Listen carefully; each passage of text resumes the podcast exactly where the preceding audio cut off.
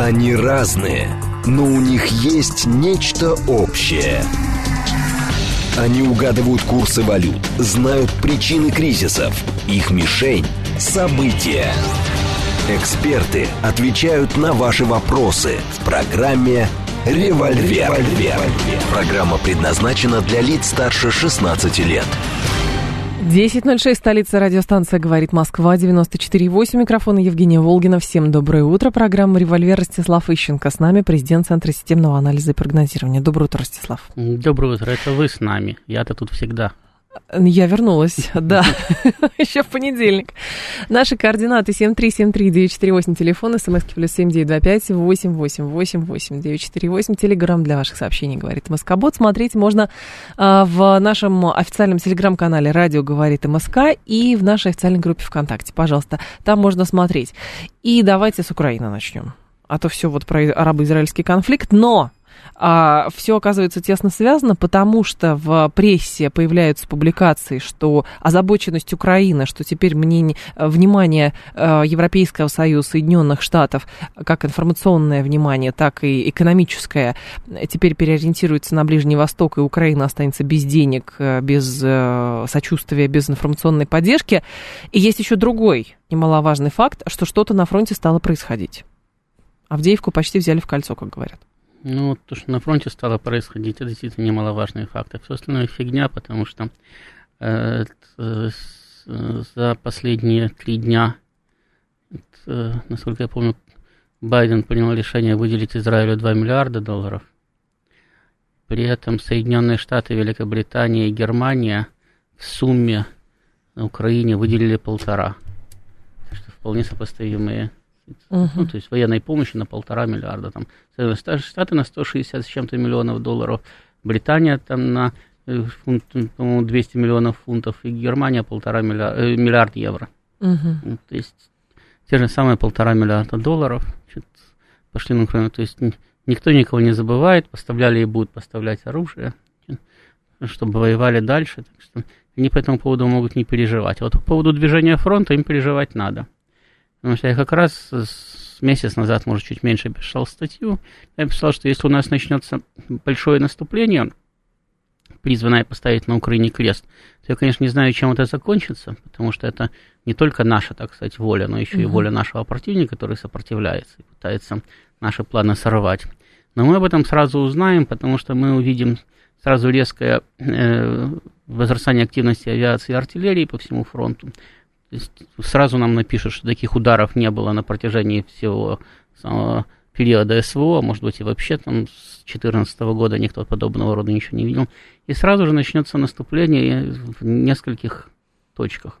Вот. И что если там, вот, несколько, там, 2-3 хотя бы ключевых пункта, там, Купянск, Авдеевка, Угледар, значит, Орехов, там еще что-то там падут, да, там Гуляй Поле, любые 2-3 из них, маленько, окончательно, значит, то мы сможем говорить, что фронт прорван, надежный, что войска выходят на оперативный простор, что действительно это не ограничится там несколькими деревнями. Но вот пока что мы находимся посредине, то есть серьезная артиллерийская авиационная подготовка идет, войска в наступление перешли, тактические успехи есть, пока что говорить о прорыве фронта рано, но мы достаточно близки к этому.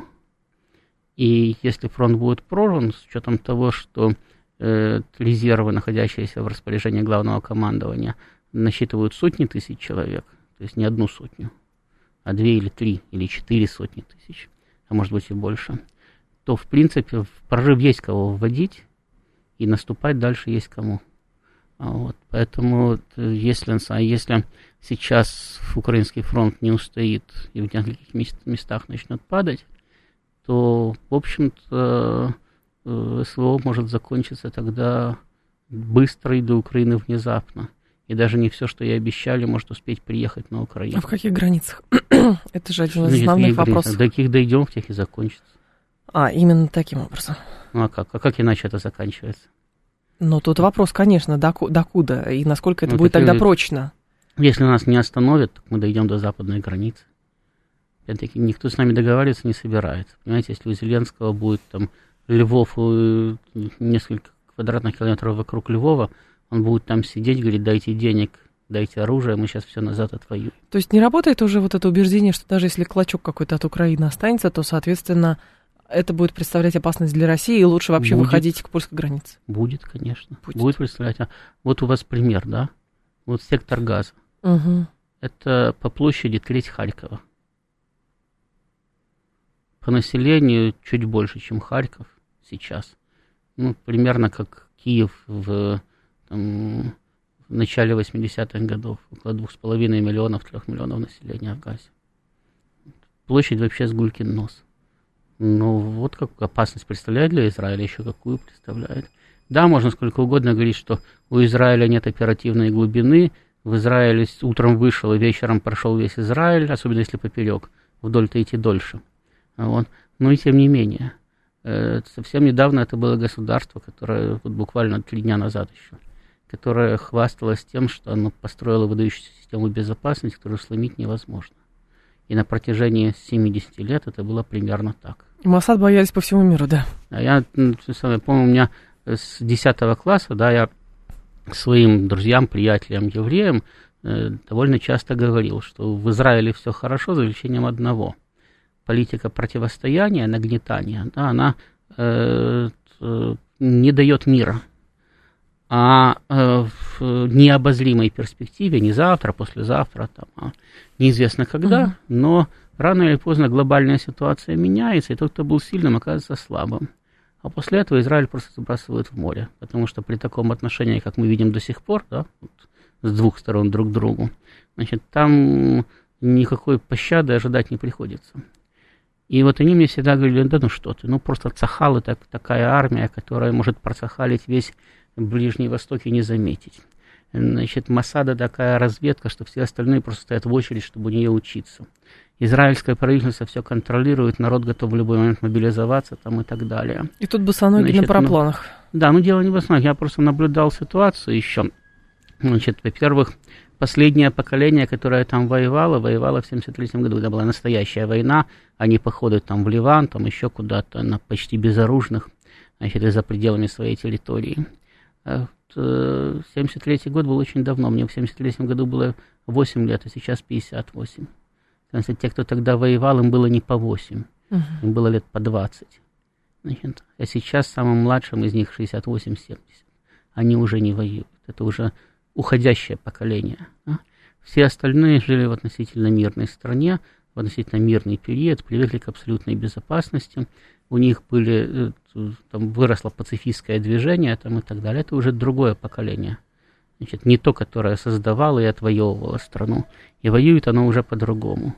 И мы, например, сейчас увидели то же самое, что я в свое время видел в советской армии. То есть вот сейчас народ там ходит и говорит, ой, боже мой, как это они проворонили? Не могли они проворонить, они специально пропустили.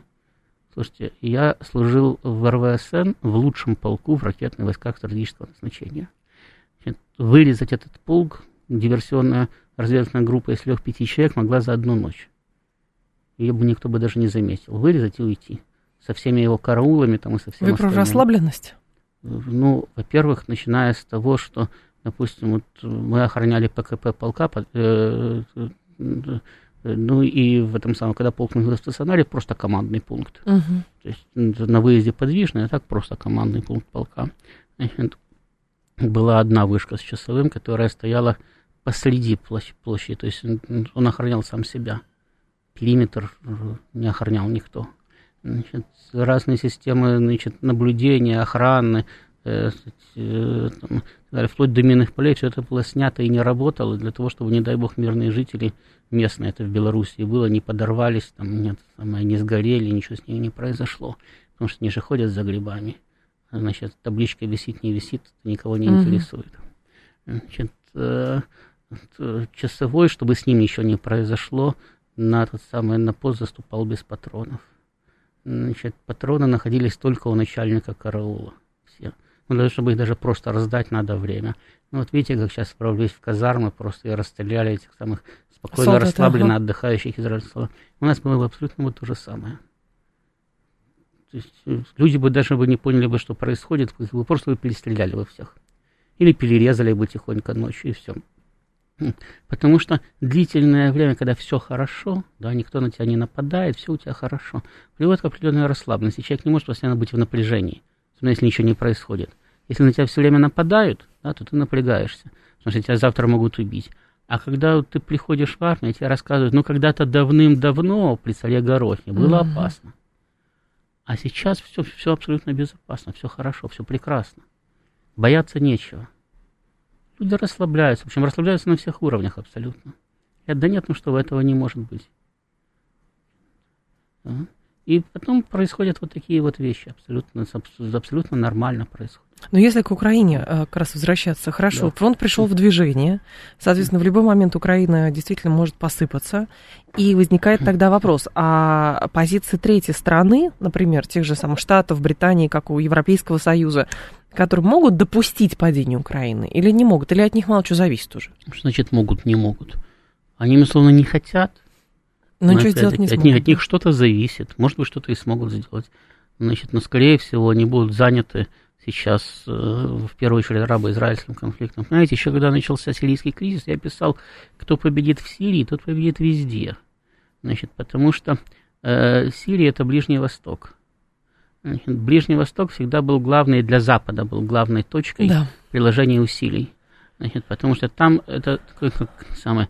солнечное сплетение Запада. Там сходятся все торговые пути морских держав. Нефть, логистика. А Запад это в основном морские державы. Вот. Поэтому да, на нефть можно наплевать. Нефть можно добывать в Мексиканском заливе, нефть можно возить из Нигерии, из России, откуда угодно, в обход Ближнего Востока. Но это центр торговой связи. А Запад это торговая цивилизация, причем морская торговая цивилизация. Поэтому Запад всегда стремился контролировать Ближний Восток. Так было абсолютно на протяжении всей истории человечества. Ну, не только Запад, вообще, просто в свое время стран было не так много, да, там во всем мире их было там, до десятка, значит, раза общался. Но когда мир стал достаточно большим, то именно его западная часть всегда стремилась к контролю над Ближним Востоком, потому что она построила торговую морскую цивилизацию. Вот. Значит, именно поэтому нам не дали в Сирии победить полностью. Да, мы отвоевали для Асада 2/3 территории, но на трети сидят проамериканские курды. Значит, в Антанке осталась американская база. Турки все еще бродят вдоль сирийских границ, причем по сирийской территории бодро достаточно. И окончательного урегулирования там нету. Вот. Просто потому что, да, американцы потерпели там серьезное, можно сказать, катастрофическое поражение, как сейчас Израиль. Значит, но их потеснили очень серьезно в Ближнем Востоке, почти выбросили оттуда, но почти не совсем. Они ноготком зацепились. Израиль тоже потерпел серьезное поражение, и вполне возможно, что в ближайшие там, 10-15 лет, а может быть и раньше, это скажется на нем очень плохо. Ну, вплоть до, вообще, до исчезновения страны. Значит, возможно, это не обязательно, да? Значит, но пока что он, в общем-то, нормально себя чувствует, пока что он стирает газу в пыль. Вот и здесь точно так же. То есть, да, Соединенные Штаты, Великобритания, вообще Запад в целом хотят, чтобы Украина продолжала сопротивляться. Они хотят, чтобы какая-то Украина уцелела. И им сопротивление, собственно, надо для того, чтобы вести переговоры. Вести переговоры о том, ну давайте, хорошо, давайте мы сейчас остановимся и разойдемся. Потому что, ну, люди же погибают, да, мирное население погибает, вот ваши русские солдаты погибают, да, давайте там украинцев не будем считать, но ваши русские погибают. И люди погибают, мирные погибают. Вот давайте мы договоримся с вами, да. Значит, они чтобы, так Израиль с Палестиной сказать не могут. Да, чтобы никто не погибал. Правильно, а мы же не можем сказать, ну, там насекомые, поэтому мы будем все стирать в пыль вплоть до Львова. Нет, конечно. Ну, вот, значит, соответственно, если такое предложение, значит, последует, то мы вынуждены будем вести какие-то переговоры. Значит, если оно будет внятно сформулировано. Пока что нас спасает то, что они говорят, только на наших условиях, только на условиях Запада. Значит, мы говорим, ну ладно, в ваших условиях, значит, воюем дальше. И плюс еще Зеленский подпрыгивает и говорит, никогда Украина не сдастся, там будут воевать, там и так далее. Ну и ладно, пока они так говорят, значит, мы можем наступать. Вот, и просто у нас есть надежда на то, что вот сейчас, если действительно наступление приведет к прорыву фронта, и фронт обрушится, то Запад и Украина не успеют опомниться и где-то создать более-менее новый внятный фронт, для того, чтобы начать переговорный процесс. А там неделю или две попризывать к прекращению огня, ради бога, если за это время, значит, удастся переправиться на правый берег, взять Киев и продвинуться в сторону Западной Украины, уже понятно, что переговоры будем вести о ликвидации Украины, а не о том, чтобы ее оставлять. Вот и то можно еще там неделю потянуть по принципу, а где мы будем вести переговоры, а какой у нас будет состав делегаций, а давайте мы еще изучим ваши полномочия. Договорников быть не может. А потом только... Нет, слушай, что значит договорняк? Любые переговоры, как вы изволили выразиться, договорняк. Я не про это. То есть любой договор. Я не про официальные. Нет, ну если вам что-то не нравится, да, значит, ну, это не значит, что это плохо. Значит, неофициальных договоров вообще не бывает. Договоры бывают только официальные, потому что неофициально... У нас официально это не всегда выполняются, а неофициально вообще выполнять не надо. То есть неофициальные договоры, они действуют ровным счетом там 3-4 минуты, да. То есть каждый пытается протянуть время и получить какую-то выгоду. Кто получит выгоду, неизвестно, да, одна сторона или другая. Но неофициальные договоры только на это и рассчитаны. И все это прекрасно знают. То есть это не мир, это даже не перемирие. Это имитация перемирия. Поэтому действует только официальное соглашение. Все остальное в пользу бедных. Про официальное соглашение, я помню, тоже периодически говорят, что даже если Украина будет настаивать, и мы пойдем на это, там какое-то прекращение огня, перемирие, это все на паузу, а потом снова силы. Совершенно правильно. Я вам более того скажу, что даже если Украина согласится с тем, что вся ее внешняя политика, внутренняя политика и оборонная политика контролируется Россией, значит, то это не значит, что так будет продолжаться вечно. Через 3-4 года могут передумать. Конечно. Ну и что, опять войну начинать? С какой стати? Значит, вот, поэтому в любом случае любые соглашения, поэтому я всегда говорю, что любые соглашения с Украиной, если Украина остается, они будут неэффективны, потому что Украина их никогда не будет соблюдать и всегда будет стремиться к реваншу. А мы это понимаем сейчас уже? Ну, мы это и раньше понимали всегда, я так думаю. Значит, дело это в том, важное замечание. Да, но дело в том, что, повторяю, вот, например, Сталин понимал, да, что лучше всего для него создать нейтральную капиталистическую единую Германию и стремился к этому. Вот такую, как Финляндию, полностью нейтрализованную. Он с ней создать пояс нейтральных государств, которые бы отделяли советскую зону от американского влияния. Значит, Финляндия, Австрия на юге, значит, по центру Германия. Они должны были просто разделить Европу пополам. С той стороны американцы, с этой стороны мы. Все прекрасно, все смеются, нигде не сталкиваемся практически. Значит, но американцы на это не пошли, и мы получили ГДР и ФРГ. Да. Значит, это не потому, что Сталин не хотел создать единую Германию, очень хотел. У нас даже карты до 1956 года, вот у меня еще был когда-то дом «Атлас» лежал старый, 1956 года. Более старые, более новые я не видел. В 1956 году в наших «Атласах» еще была изображена единая Германия, не было ГДР и ФРГ изображено. Единая Германия изображалась в границах ГДР и ФРГ вместе. Потому что это была политика Советского Союза, направленная на создание нейтрализованной единой Германии. Значит, мы не смогли это сделать, не смогли. Почему? Потому что так решил Запад. Нейтрализованную единую Австрию мы смогли сделать. И нейтрализованную единую Финляндию мы смогли сделать. Нейтрализованную единую Германию нет. Потому что есть желания, есть возможности. Конечно. И с двух сторон всегда есть две стороны, у каждой есть свои желания и свои возможности. Но наши возможности, насколько вот вы оцениваете в плане создания пояса безопасности? Я вам еще раз сказал, что наши возможности, если сейчас удастся прорвать украинский фронт, армия побежит, начнет сдаваться, значит, то в таком случае наши возможности зависят от запасов топлива и скорости движения танков. Значит, если мы за 2 недели доедем до западной границы, там, где-то оставляя в тылу окруженные группировки там, и так далее, в городах, возможно, но доедем до западной границы или там хотя бы до Западной Украины, то можно считать, что мы свои возможности реализовали полностью. Потому что даже если создавать какую-то зону безопасности на Западной Украине, то это уже не так опасно, как зона безопасности на Восточной. Да, это все равно будет нарыв, да, она все равно будет всегда стремиться к реваншу и так далее. Но дело в том, что русские не превращаются в галичан, русские превращаются в украинцев. Галичане – это уже давным-давно другой народ. Его можно постепенно ассимилировать, русифицировать там, и так далее. На это понадобится не 30-50 лет, как на приведение украинцев в чувство, а, наверное, лет 200 или 300. Значит, но с ними тоже можно, кстати, их можно привести постепенно в чувство, но достаточно дольше период времени понадобится. Вот. Но с ним труднее работать, да, но и он менее опасен в том плане, что Украина является таким механизм по переработке русских в украинцев. Если она существует, то этот механизм все время работает. А если существует только независимое какое-то галицийское государство, пусть оно даже называется Украина, угу. да? Значит, хотя не думаю, что они так себя будут называть, они для этого слишком галичане, ну, неважно. Вот если будет останется независимое галицийское государство, то оно, да, оно будет стремиться к реваншу, оно будет таким сектором газа на нашей территории, да, значит, оттуда будут исходить террористическая опасность и всякое прочее. Но, понимаете, сектор газа для Израиля несет террористическую угрозу, но он не перерабатывает евреев в арабов. Арабы остаются арабами, евреи остаются евреями. Они просто убивают друг друга. И все. А Украина, она опасна тем, что она делает количество русских все меньше и меньше, а украинцев все больше и больше. Потому что украинцем в основном можно стать только будучи русским. Отказавшись от русскости, можно стать украинцем.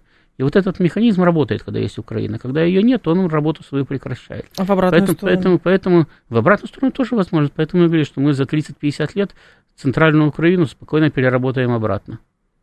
В обратном направлении. Ну, если поставим перед собой такую задачу, естественно. Если будем, как советская власть, значит, поощрять вышиванки, пысанки, значит, насильно заставлять учить язык, на Украине всех, как это опять-таки делала советская власть, то в таком случае получим украинскую нацию, которая через некоторое время скажет нам, ну, спасибо, до свидания. Дальше сами опять. Да. Вот. А с Галицией, да, будет свой сектор газа, но с ними, по крайней мере, понятно, это враги, их надо убивать. Это, здесь неких самых там сантиментов по этому поводу нет, и вообще-то другая нация, вот у них есть их галицийское государство. Uh-huh. Ну, значит, надо сделать так, чтобы они на нас не бросались по возможности, и все. Вот. Хотя это сделать практически невозможно без ликвидации, опять-таки, галицийского государства. Вот. Но, повторяю, опасность в плане переработки, опасность такую долговременную в плане дерусификации, они практически не представляют. Они представляют опасность как террористы. Угу. Вот, ну, опять-таки, Украина, то есть Россия все-таки не Израиль, да, значит, у нее оперативная глубина большая, поэтому даже террористическая опасность от них исходит меньше, чем от арабов в Израиле. Вот, хотя тоже, конечно, неприятно, поэтому я говорю, что лучше покончить со всем окончательно. Лучше иметь этих террористов под своим колпаком на своей территории и сажать в свои тюрьмы, чем когда они будут за границей, будут получать вооружение, там, значит, деньги, финансирование, поддержку моральную, материальную, дипломатическую и постоянно строить против нас козни. Слушатель спрашивает, а вы допускаете, что та же самая Польша согласится на создание какого-то отдельного украинского государства, ну, не украинского государства, а скорее государства маленького на почве того, что останется от Украины? А Польшу что, кто-то будет спрашивать?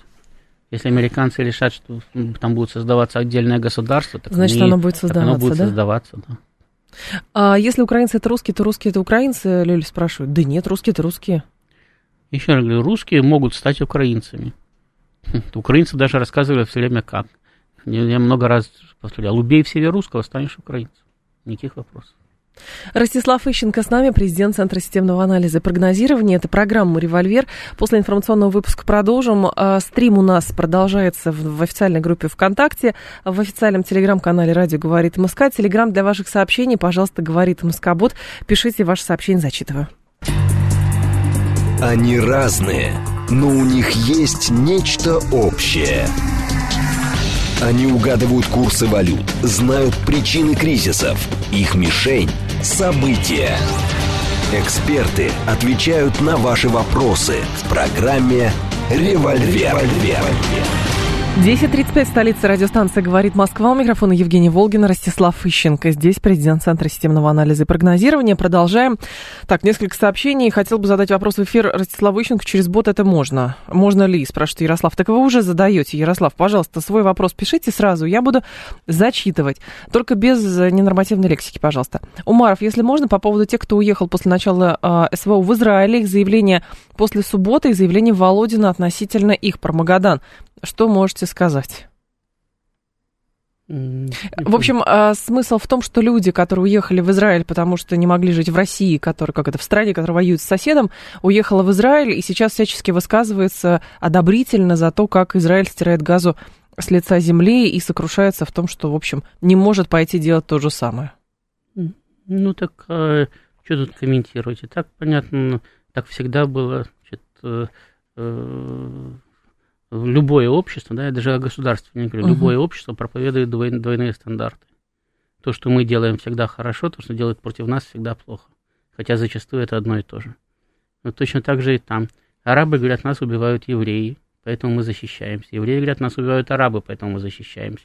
На самом деле они просто убивают друг друга и никак не могут прекратить заниматься этим увлекательным спортом. Вот. Потому что с одной и с другой стороны есть радикалы, и радикалы доминируют в этих обществах. Это, у нас это не так заметно, да, потому что у нас, кстати, тоже есть большое количество радикалов, которые призывают всех убить, всех уничтожить, значит, там, и так далее, всех, кто с нами не согласен. Но у нас внутри страны, за пределами. Просто у нас большая территория, значит, и тем, кто чем-то недоволен, ему всегда есть куда уехать. Но обычно он уезжает из России, понимаете? Нет, не только. Как раз. В пределах России тоже. Да? За нас так Сибирь осваивалась. И этим всегда снималась напряженность в этих самых центральных районах. То есть люди просто развалились, выделивают. Ватага Ярмака Тимофеевича, на чем занималась? Да нет, таких ватаг тоже там гуляло, и после нее десятки, если не сотни. Они, значит, поехали добывать себе богатство, да? Вот. Пушнину, значит, там, где возможно, золотишко там, и так далее. Вот. Чем они занимались? Не воевали.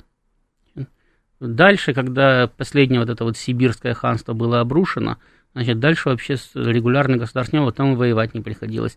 Там они просто приходили, как эти французские топёры в Канаде, значит, с местными народами договаривались о ясаке, да, то есть они им приносили ружья, порох, значит, железные топоры, а в обмен получали ту же самую пушнину, которую отвези в центральную Россию, она сразу в цене подскакивает добрую сотню раз. Вот, и те мы жили. Вот люди, которым было тесно в Центральной России, отправлялись туда. А когда наша страна была тесная и состояла из нескольких десятков или из 1,5 десятка раздробленных княжеств, так воевали друг с другом, дай бог каждому. Евреи с арабами сейчас отдыхают, как друг друга резали, потому что одни рязанцы, а другие владимирцы. Там или одни палачане, другие киевляне. Или одни смоляне, другие галичане. Там, и так далее. Резня шла в течение чуть ли не 100 или 150 лет, и всем нравилось.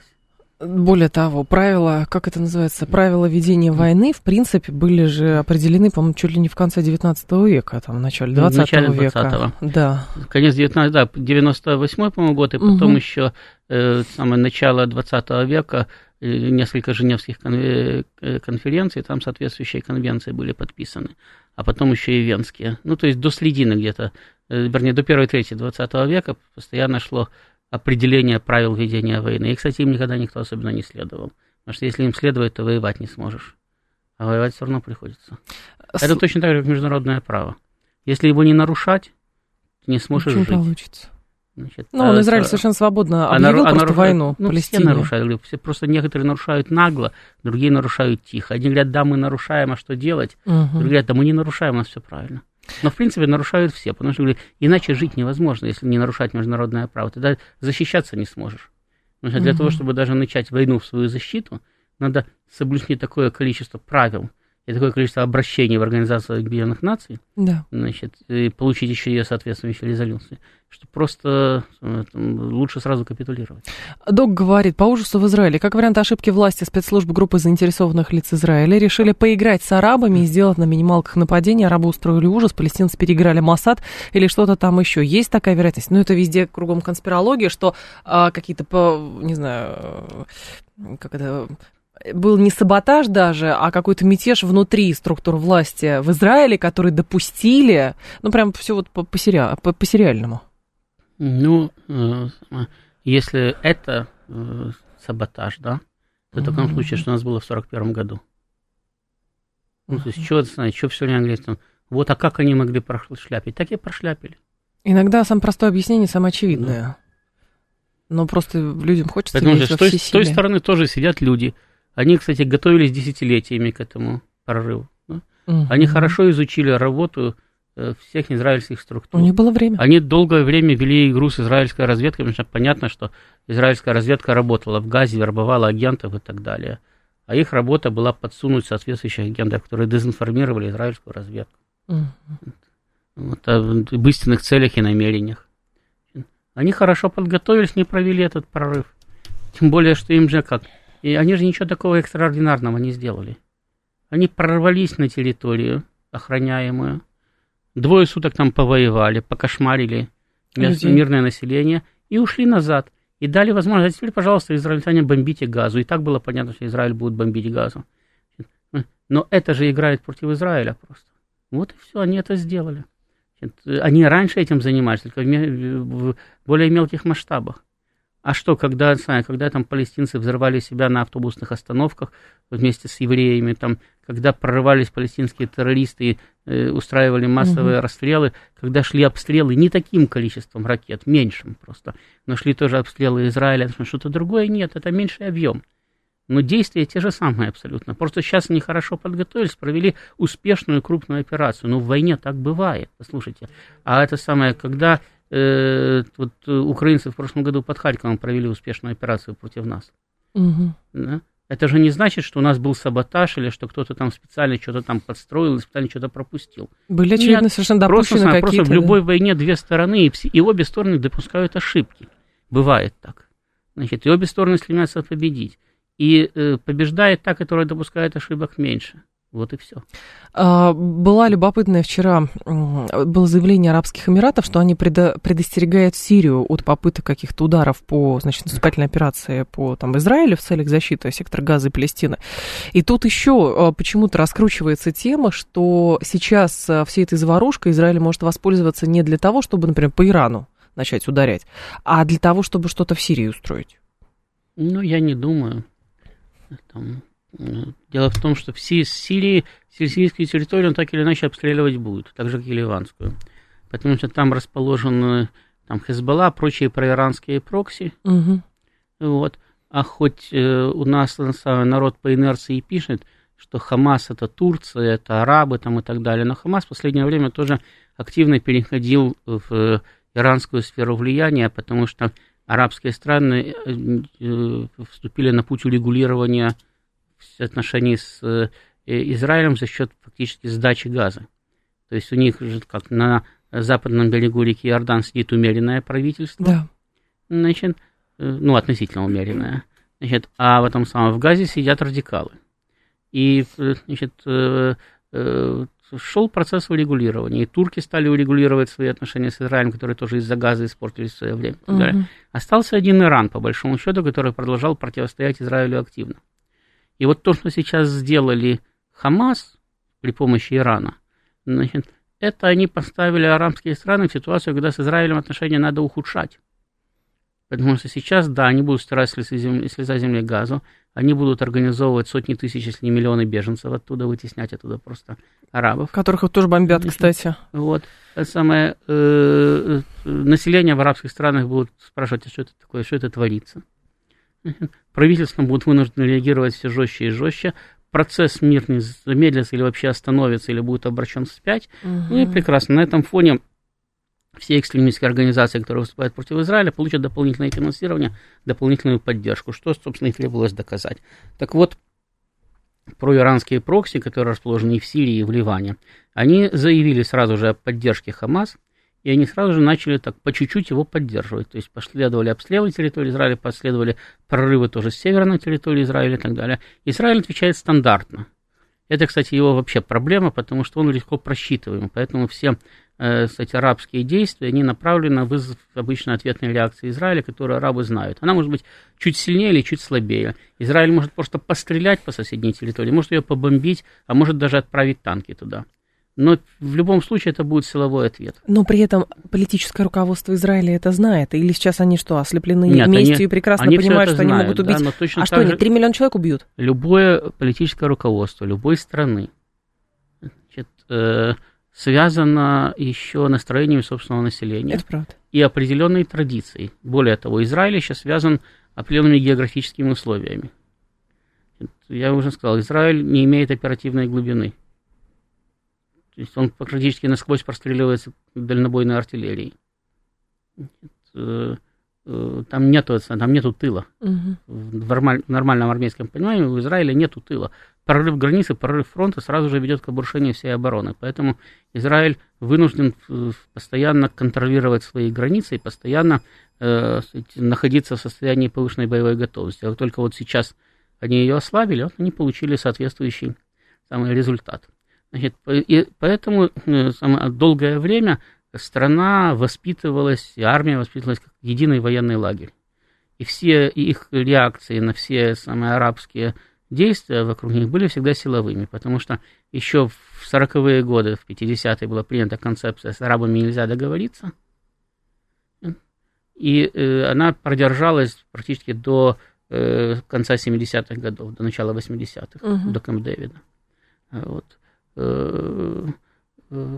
Потом пошли постепенные соглашения, это был очень долгий и трудный процесс.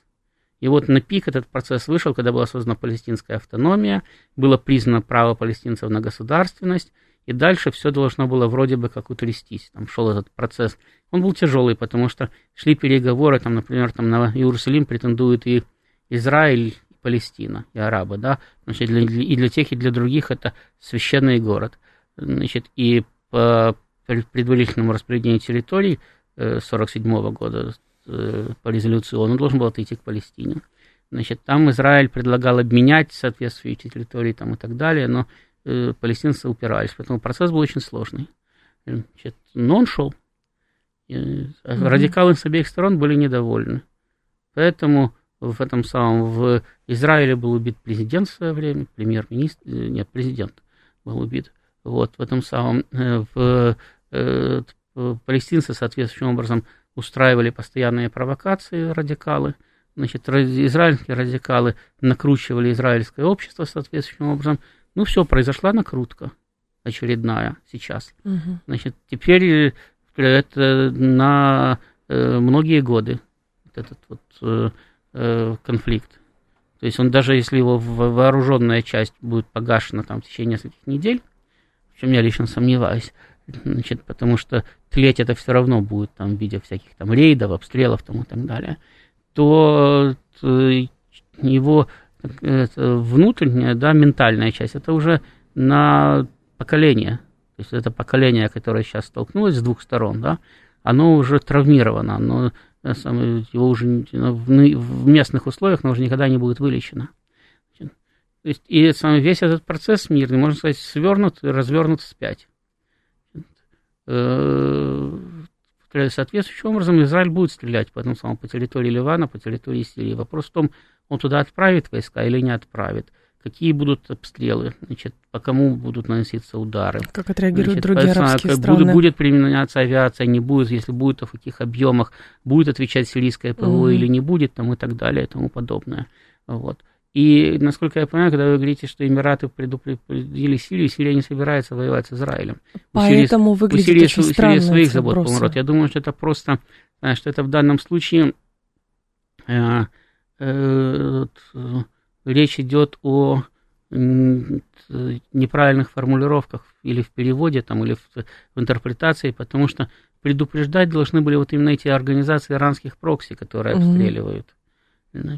Потому что Сирия в любом случае не стреляет по Израилю. Сирия зачастую даже не отстреливается, когда Израиль стреляет по ее территории, потому что стреляют именно по местам базирования или по местам, откуда велся по ним огонь, где находятся иранские прокси, проиранские прокси.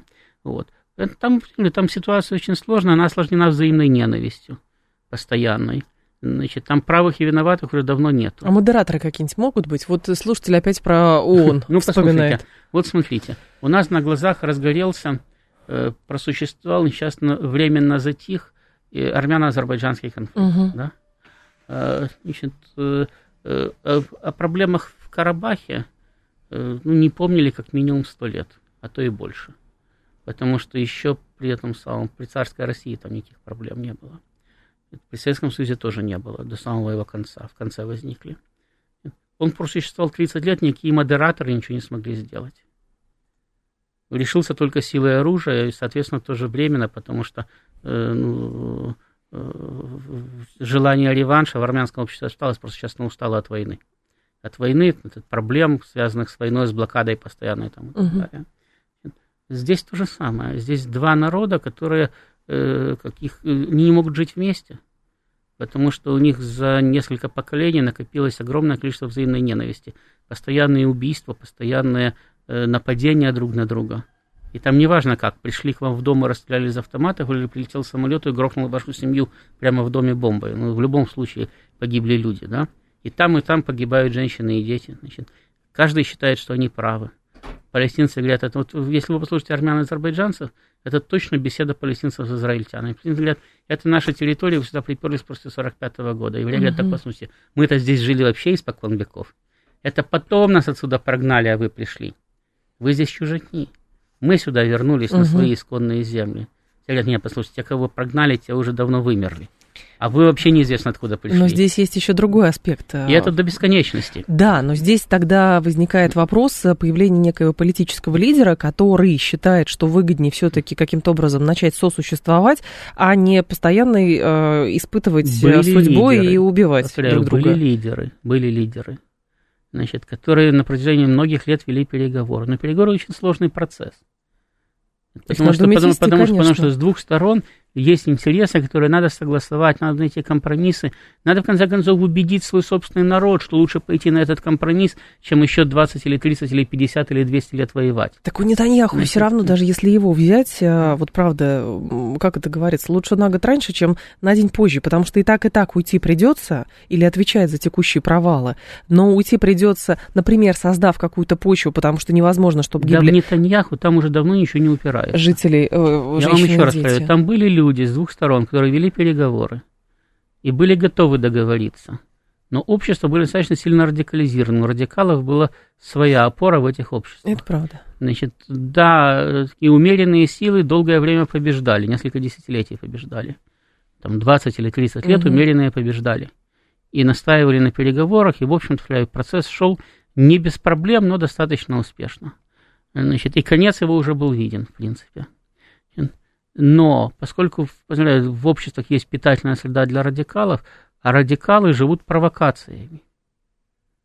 Провокацию организовать значительно проще, чем переговорный процесс. Провокация – это нашли 5 бандитов, они пришли, убили семью, 10 семей, устроили обстрел, взорвали бомбу там, и так далее. Значит, начинается нарастание напряженности. Потом общество начинает спрашивать, скажите, пожалуйста, дорогие руководители государства Израиль, почему в нас стреляют, мы не отвечаем? Мы же знаем, кто и откуда это делает. Это хорошо, будем отвечать. Конечно. Прилетают бомбы, снаряды. Они не прилетают и не спрашивают, скажите, пожалуйста, предъявите удостоверение, вы член Хамаса или не член Хамаса? Потому что если член Хамаса, я тогда взорвусь и вас убью. А если нет, я тогда полечу обратно. Да? Значит, нет, они убивают, кого попало. В кого попадут, того и убивают. И даже если вы заранее предупреждаете, что какой-то район будете обстреливать, да, значит, это не значит, что там не осталось мирных жителей. Они все равно убивают, в том числе и мирных жителей. Значит, с той стороны начинают говорить, подождите, мы ничего не делали. Я тут сижу себе, примус подчиняю, прилетает бомба, убивает мою семью. За что? Они в вас стреляют, убивайте их, я здесь при чем? Но вы убили мою семью, я сейчас пойду в Хамас, возьму автомат и пойду вас убивать. И идет накрутка. Значит, на определенном этапе она выходит уже на уровень государственный, когда выходят государственные лидеры и говорят, нет, это насекомые, мы сейчас сотрем газу с лица земли, значит, их всех или убьем, или выгоним, нам плевать, потому что наше дело защитить свой народ, они его убивают. С той стороны говорят, да, самое там, надо уничтожить Израиль, потому что пока Израиль здесь существует, арабы на этой территории жить не могут. Самое интересное, что обе стороны правы, и обе неправы. Тут срочно сообщения пришли. Будьте, пожалуйста, внимательны. На станции метро Печатники в Москве 2 поезда столкнулись. А на Люблинско-Дмитровской линии нет движения от станции Люблино до Дубровки. Там экстренные службы сейчас работают, пытаются машиниста вытащить. Его зажало в кабине. И, соответственно, там точно совершенно будут сейчас какие-то проблемы, связанные с тем, что там поезда не ходят. Поэтому там подробности будут в новостях. Возвращаясь к Израилю, ДО говорит, не будет ли капканом для Израиля? Ракеты и бомбы эффекта не будут иметь. Плюс протесты кругом, кадры убитых. Войти в Газу, тяжелые бои в городе и масса убитых своих солдат. И круговорот насилия никаким образом не прекращается. Самое плохое, что это может быть капканом для всего мира. Ближний Восток – это ключевая точка, там никто не может пройти мимо и не защищать свои интересы, а у нас слишком напряженные отношения сейчас между ключевыми центрами политическими на планете, и для того, чтобы мы могли выступить с Соединенными Штатами как комодераторы, как выступили в 1956 году, когда остановили англо-франко-израильскую агрессию против Египта. Значит, соответственно, скорее всего, мы будем по разные стороны баррикад в этом случае. Да. Значит, пока что Россия воздерживается от резких заявлений, старается собрать такую там коалицию там, с Турцией, еще с кем-то, кто выступает за мир во всем мире там, и так далее. Но мы же прекрасно понимаем, что ни о чем не договорятся ни с модераторами, ни без. Их можно только заставить. Заставить можно с двух сторон, когда сказать одним и другим: сейчас перекроем финансирование, перекроем всякую помощь, закроем ваши границы со всех сторон. Значит, и провоюете вы еще месяц, потом у вас закончатся боеприпасы, будете воевать дальше дубинками. Значит, тогда они, может быть, остановятся, я думаю, если сейчас такого варианта нету. Поэтому, когда все это началось, то первая реакция экспертная и политическая, это может стать началом Третьей мировой со значительно большей вероятностью, чем конфликт на Украине или вокруг Тайваня.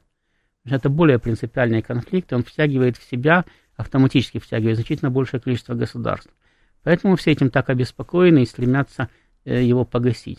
Потому что, знаете, политика цинична, да? И когда миллионами убивают каких-то там африканцев, никто об этом даже не вспоминает. Поэтому если бы там не было бы государственных интересов всех остальных стран мира, то никого бы не интересовало, сколько миллионов евреев убили арабы и сколько миллионов арабов убили евреи. Ну да. Жили бы по принципу «вы там как-нибудь разберитесь», а потом, когда уже, значит, определится победитель, значит, и, сотрет побежденных с лица земли, мы тогда просто санкционируем новое положение дел. Просто сейчас почему-то, опять же, понятно, одна часть мира взывает к тому, чтобы Израиль окстился, другая часть мира взывает к тому, чтобы, значит, Палестина окстилась, но... здесь же есть другой момент еще, что вот гуманитарный аспект, он, по сути, мало кого беспокоит. Ну, правильно, потому что гуманитарный аспект можно обсуждать тогда, когда закрыты военно-политические проблемы. А сейчас, перекрыли воду, перекрыли воду. Какие гуманитарные проблемы, когда идет война? Война предназначена для того, чтобы одержать победу. Какими способами вы одерживаете победу, это не важно, потому что победитель всегда прав. Победитель судит побежденных, и все, что произошло во время войны, это вина побежденных. Потому что это побежденные всегда агрессоры, это побежденные всегда начали войну, кто бы ее на самом деле не начал. И они за все отвечают. Потому что любые эксцессы, допущенные победителем, они были вызваны тем, что побежденные себя плохо вели. Ну, сейчас вопрос, с вашей точки зрения, решается днями, месяцами или это на годы снова? Я не знаю. Я думаю, что днями этот вопрос не решится. В лучшем случае это на несколько месяцев. Это если удастся договориться за пределами, значит, всем, и на них надавить, и заставить их перейти к мирному процессу. Если нет, то это не просто на годы, это тогда втянет всех остальных.